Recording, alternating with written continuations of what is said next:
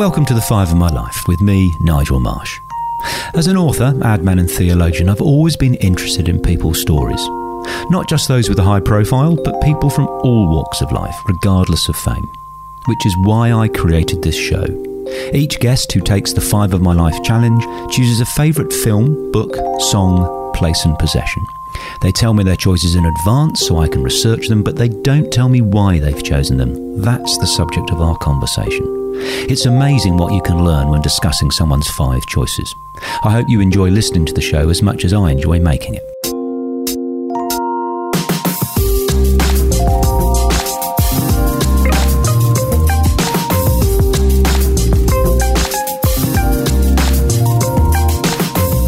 David Pocock had a remarkable sporting career.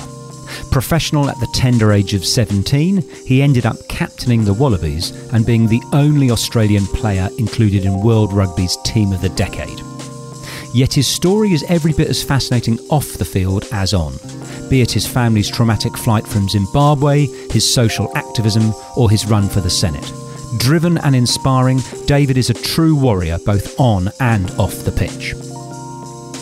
So, David, welcome to Five of My Life, mate. Thank you for having me. Uh, absolute pleasure. And, and you've sent me on a uh, voyage of discovery. Your, your film, your book, and your song were, were all virgin territory for me. Um, so I suppose, thank you. You were broadening my mind.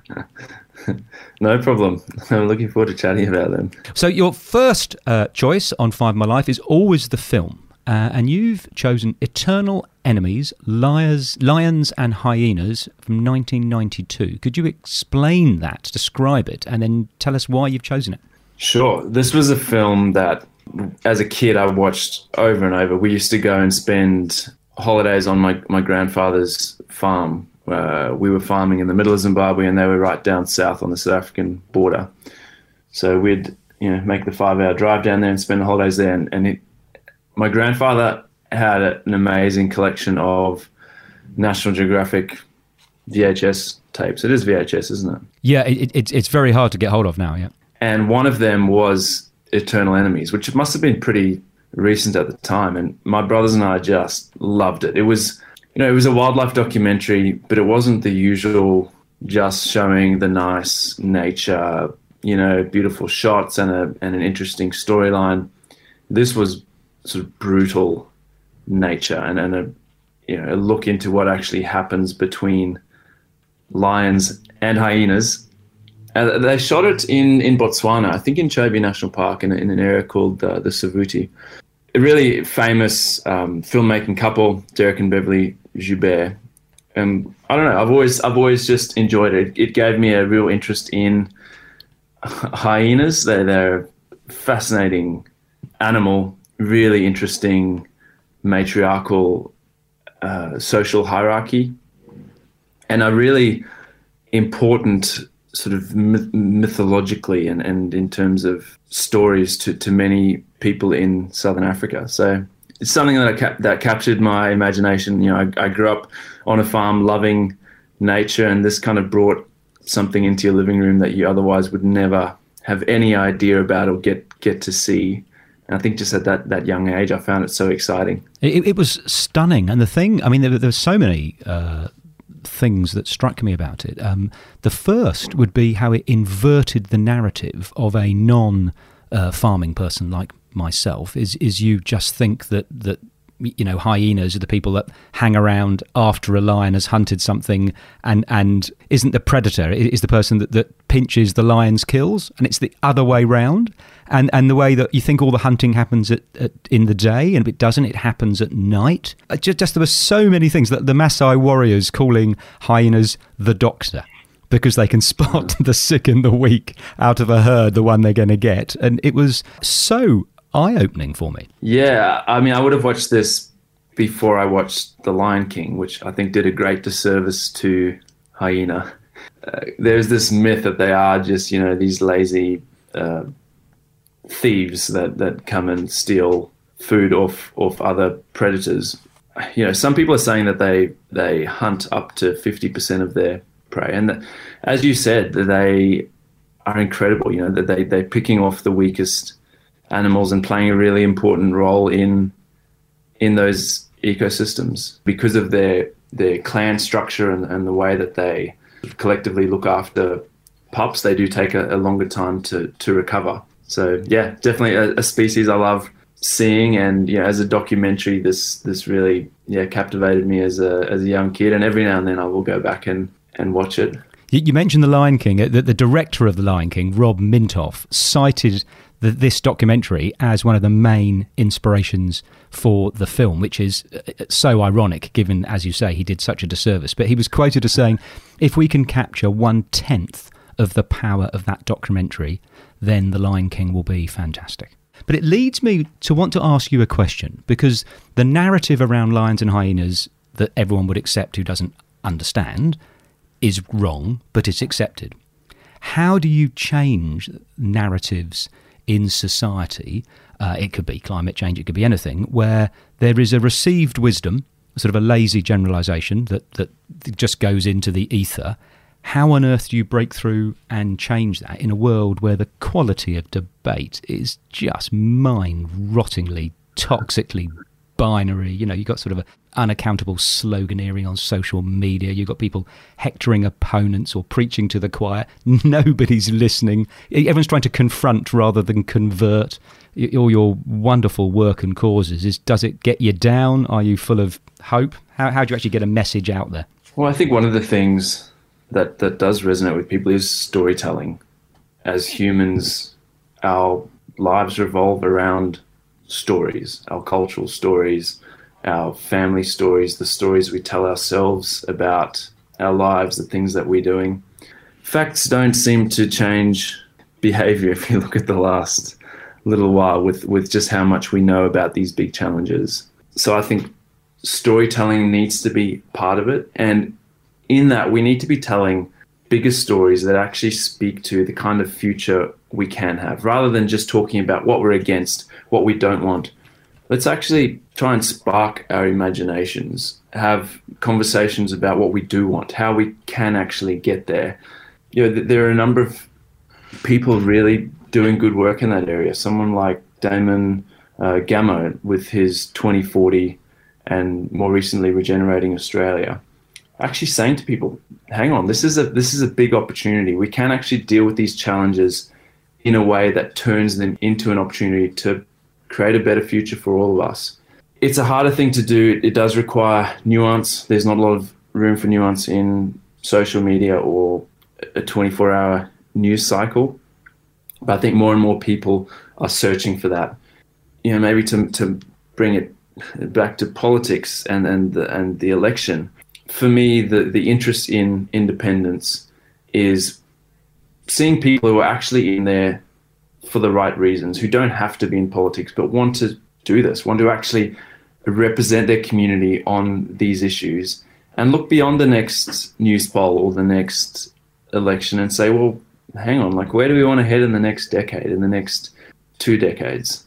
You know, there's there's there's very little sort of big important work that can be completed in two or three years. So it's a hard thing to do, but I think more and more people are, are, are recognizing that and, and joining these conversations. That's a, that's a great answer. The, the, the, the power of storytelling, but storytelling that is positive and long term. There's a Walt Whitman quote, which is the powerful play of life goes on, and you may contribute a verse. There's this history that goes on forever, and are we going to be that generation that just ballses it up for everyone else, or are we actually going to contribute something positive. It reminds me of a Rebecca Solnit quote. I'll probably butcher it, but it, it's something like, you know, it's easier to imagine the end of the world than the slow sideways path on a world without end.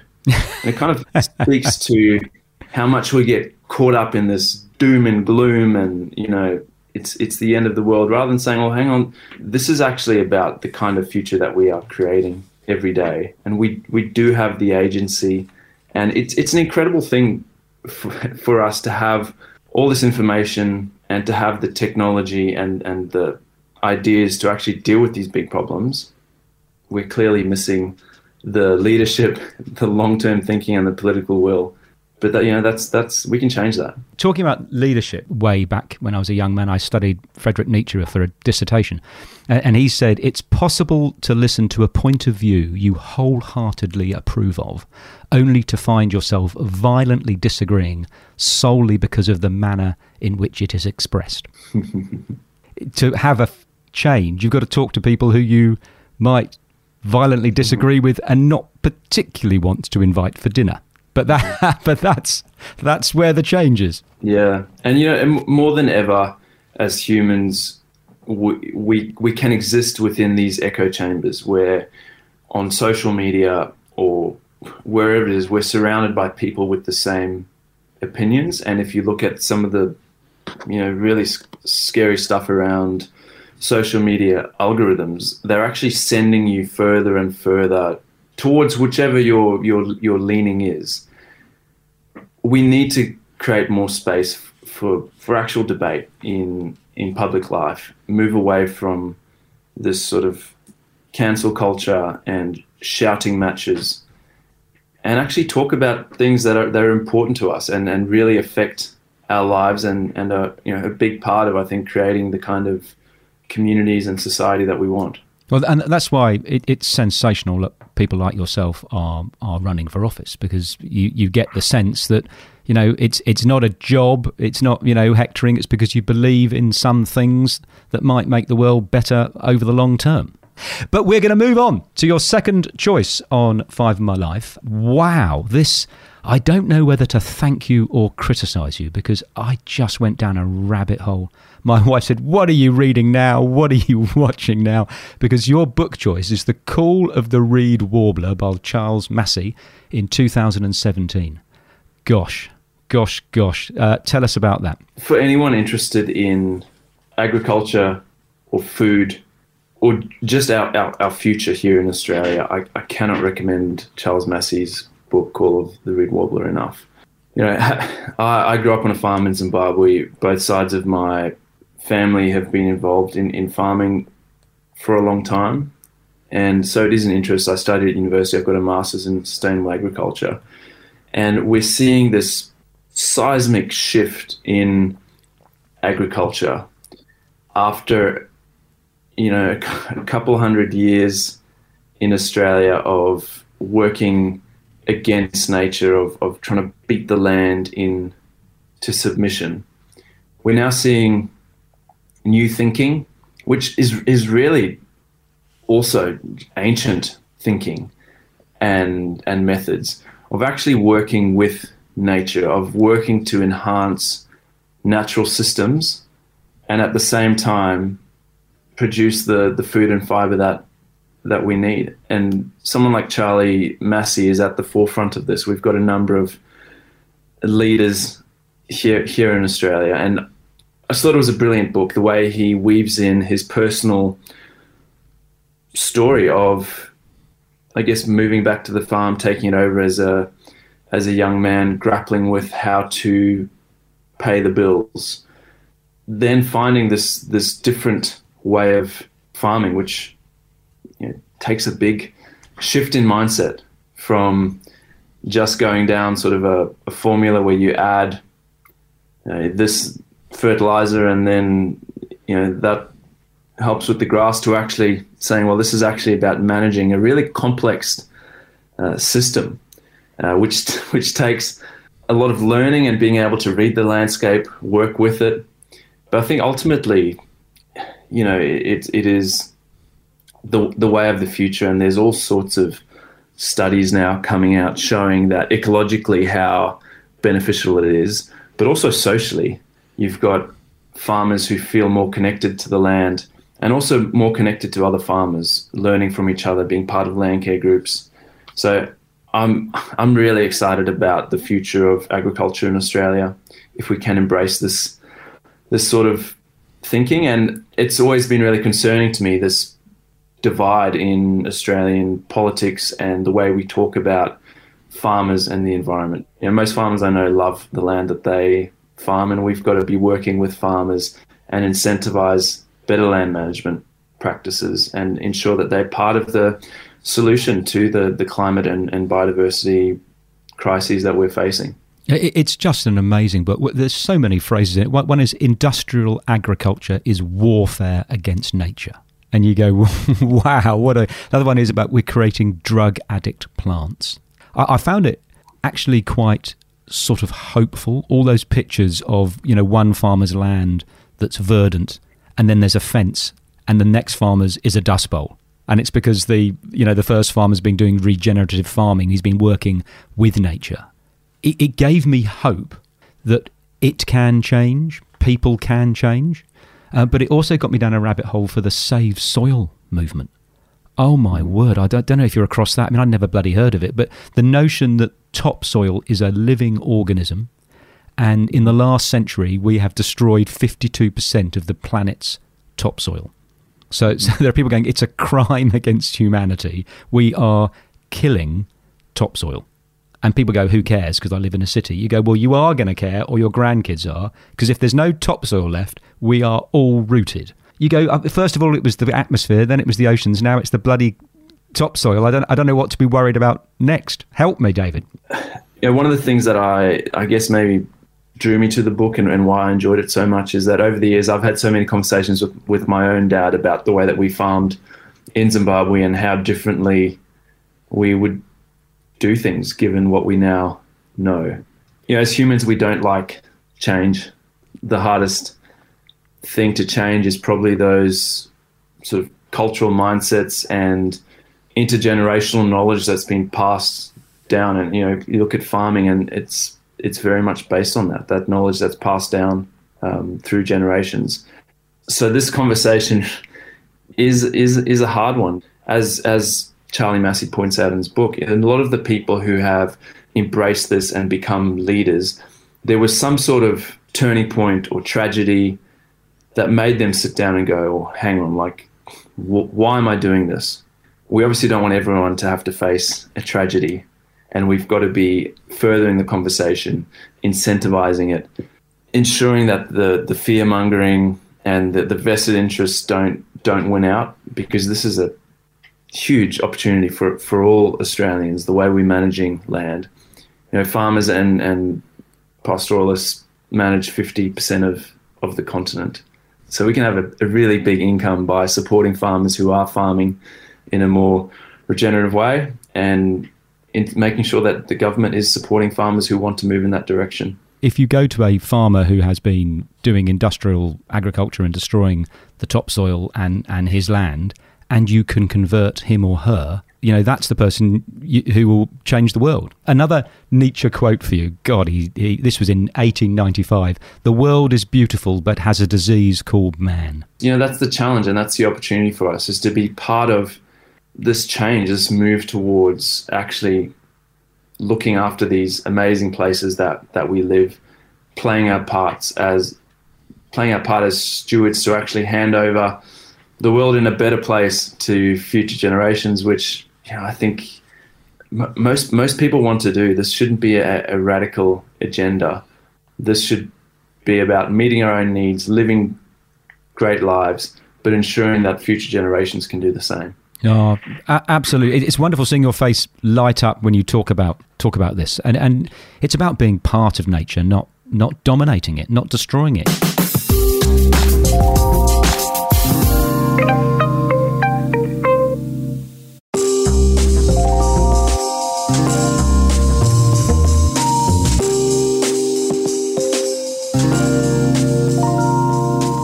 Um, we're going to stay in 2017, mate, for your third choice. And I'm going to tell you a story before I reveal to our listeners what the choice is. Because to my shame, I mean, I'm old, you're, you're young, um, I, I had never heard of the song and I had never heard any of the band's songs. So I called up my son and I told him what you had uh, chosen. He's a bit of a bit of a Pocock fan, um, uh, and he said to me, "Dad, you you have to promise me that you don't listen to the song, you listen to the whole album that it's on in a row in one session, and it's the last uh, song, and you have to listen it. I thought, oh, bloody hell, I'm doing so much research on this bloody man. If, if you insist. so I sat down and listened to this 16 song masterpiece, and then the song that you have chosen which we're going to add obviously to the Spotify playlist, the Five My Life playlist, it, it was genuinely like a religious experience. It, it floored me. I, I, just knocked me on my backside. You have chosen "Say Yes to Life" by Gang of Youths.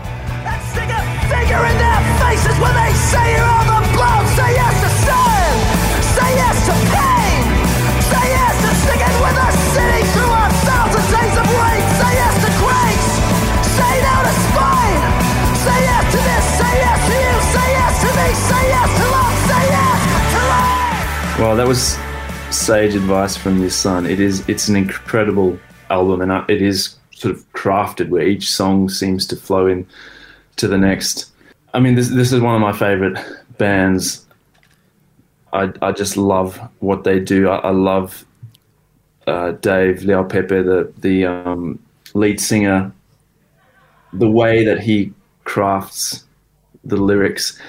You know, it probably speaks to that that sort of saying that the the most personal is actually um, the most universal. Like if you can actually talk about the things that you that you struggle with as a human, most people can relate. We have so much in common, and yeah, I don't know. This this song just speaks to me. I, I love the lyrics. It it sounds it sounds great, and I mean, what a I don't know what a what a message, you know. Um, oh. Say yes to life. Yeah, hope, optimism, love, unity, the the the power of the human spirit to overcome. That, that there's a couplet in it that uh, made me think about you and this future conversation with it. It's okay, don't fear, go be part of the news sincere.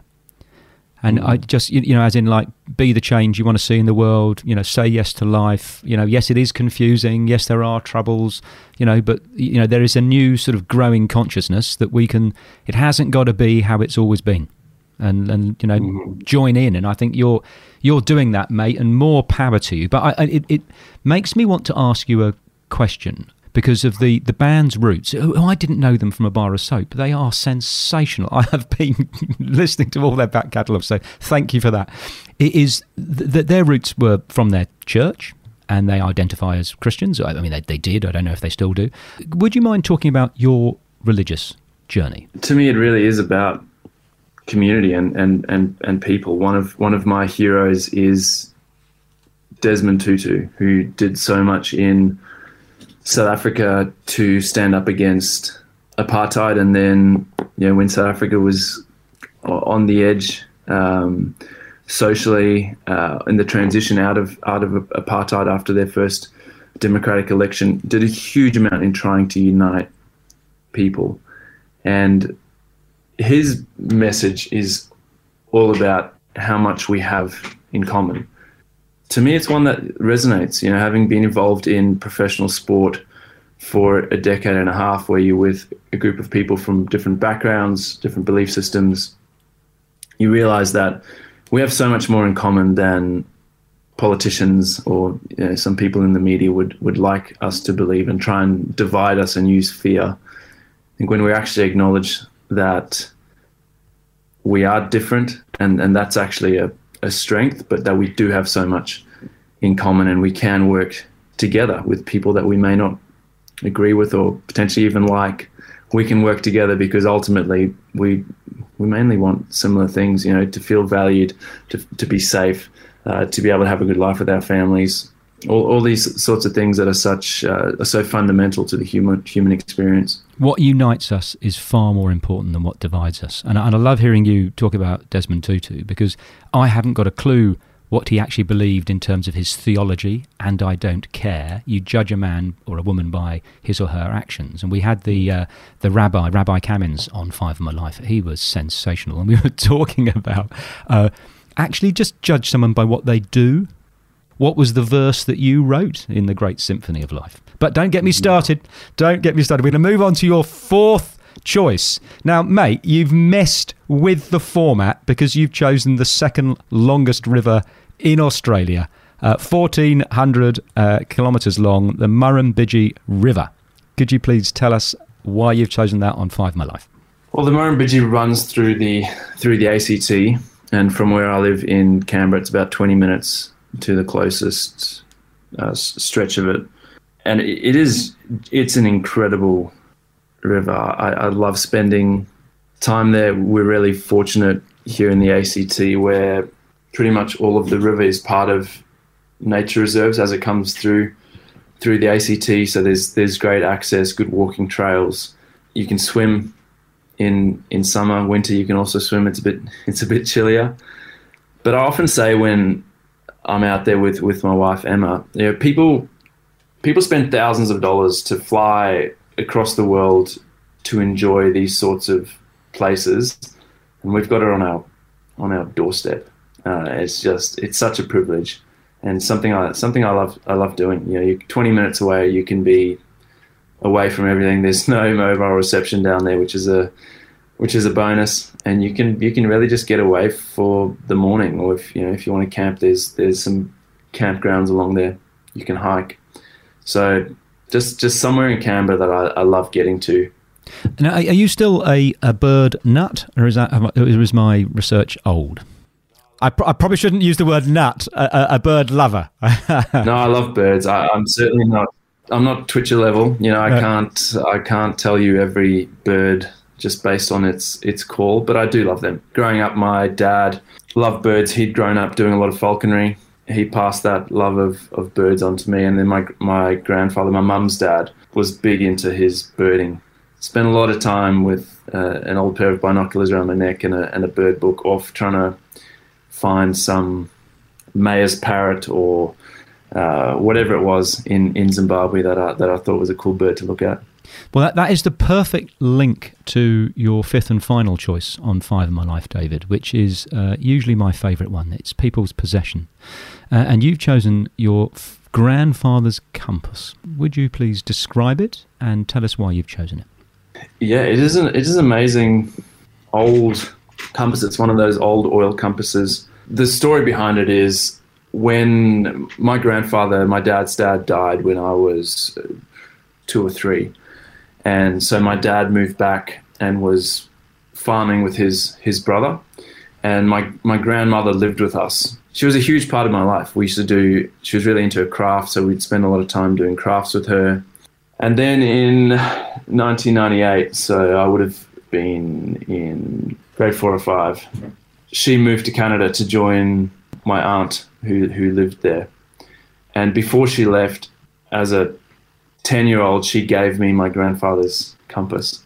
And I've always just been so fascinated by it.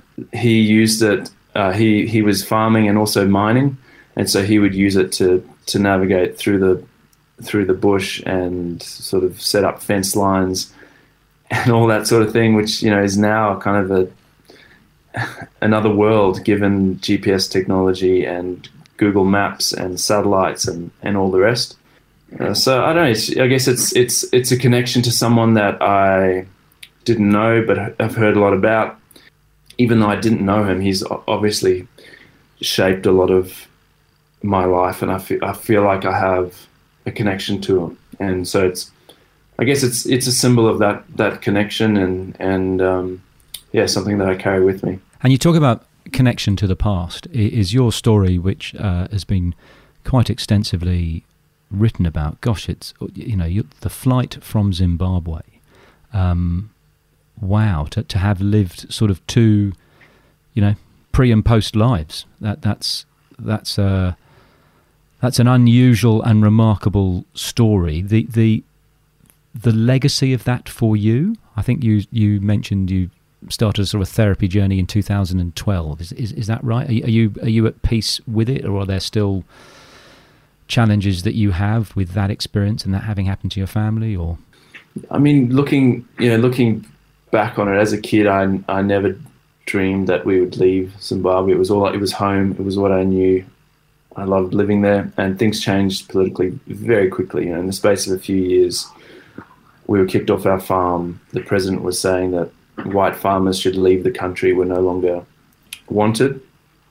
You know, I guess that period of uh, uncertainty and, and, and trauma, I don't know, maybe uh, forces you to to grow up a bit quicker and and deal with things that kids probably shouldn't have to deal with. And I think our, our family arrived in Brisbane in 2002, all carrying our own our own issues, and so it has yeah it has been a journey coming to to peace with that, and I've found it really helpful having older, wiser people to actually talk it through. I've been so grateful for the opportunities I've had here in Australia. I'm grateful for the you know, my upbringing in Zimbabwe, and I've, I've tried to give back there over the years through through various initiatives and projects. And I guess now, you know, running as an independent, when you love somewhere, you want to make it better. You want to contribute, and that's that's what I want to do here in here in Australia and, and here in Canberra is, is represent a community that I love, and actually, yeah, be accountable that to them and, and, and work together to try and improve our democracy and, and this amazing country that we get to call home. Well, you are a dead set inspiration, mate. And I have loved this conversation, but on one level, it's been agony because I am a total rugby nut. And the format of Five of My Life is we follow the guests' choices and the stories behind them. So I, I'm going to have to set up another podcast where I'm just going to spend four hours asking you all the questions I want to Sorry, ask. Sorry, Nigel. I should have I should have included a few rugby few rugby things. I'm getting Stu Dickinson on in a in a couple of weeks' time. Who, who I asked him oh, nice. about about you, and he said nice things. We've had John Eales on, who was who was hilarious and wonderful. But we're coming to the sixth trick question which is who would you like to hear on Five of My Life next and why? Uh, well, I'd probably go Dave Le'aupepe from Gang of Youths. I'd be interested oh, to hear him right. answer some of these questions. And what? A, how much talent in one person? How unfair is that? oh man, he's phenomenal. And and you got you got to try and see them live. It is a spectacle. Like he, yeah, he is. Uh, him and his band are amazing live. So Glad you enjoyed them. Uh, David Pocock, you are an absolute legend. Thank you so much for sharing your choices on Five My Life. Thank you so much for, for this, Nigel. I've, I've really enjoyed it.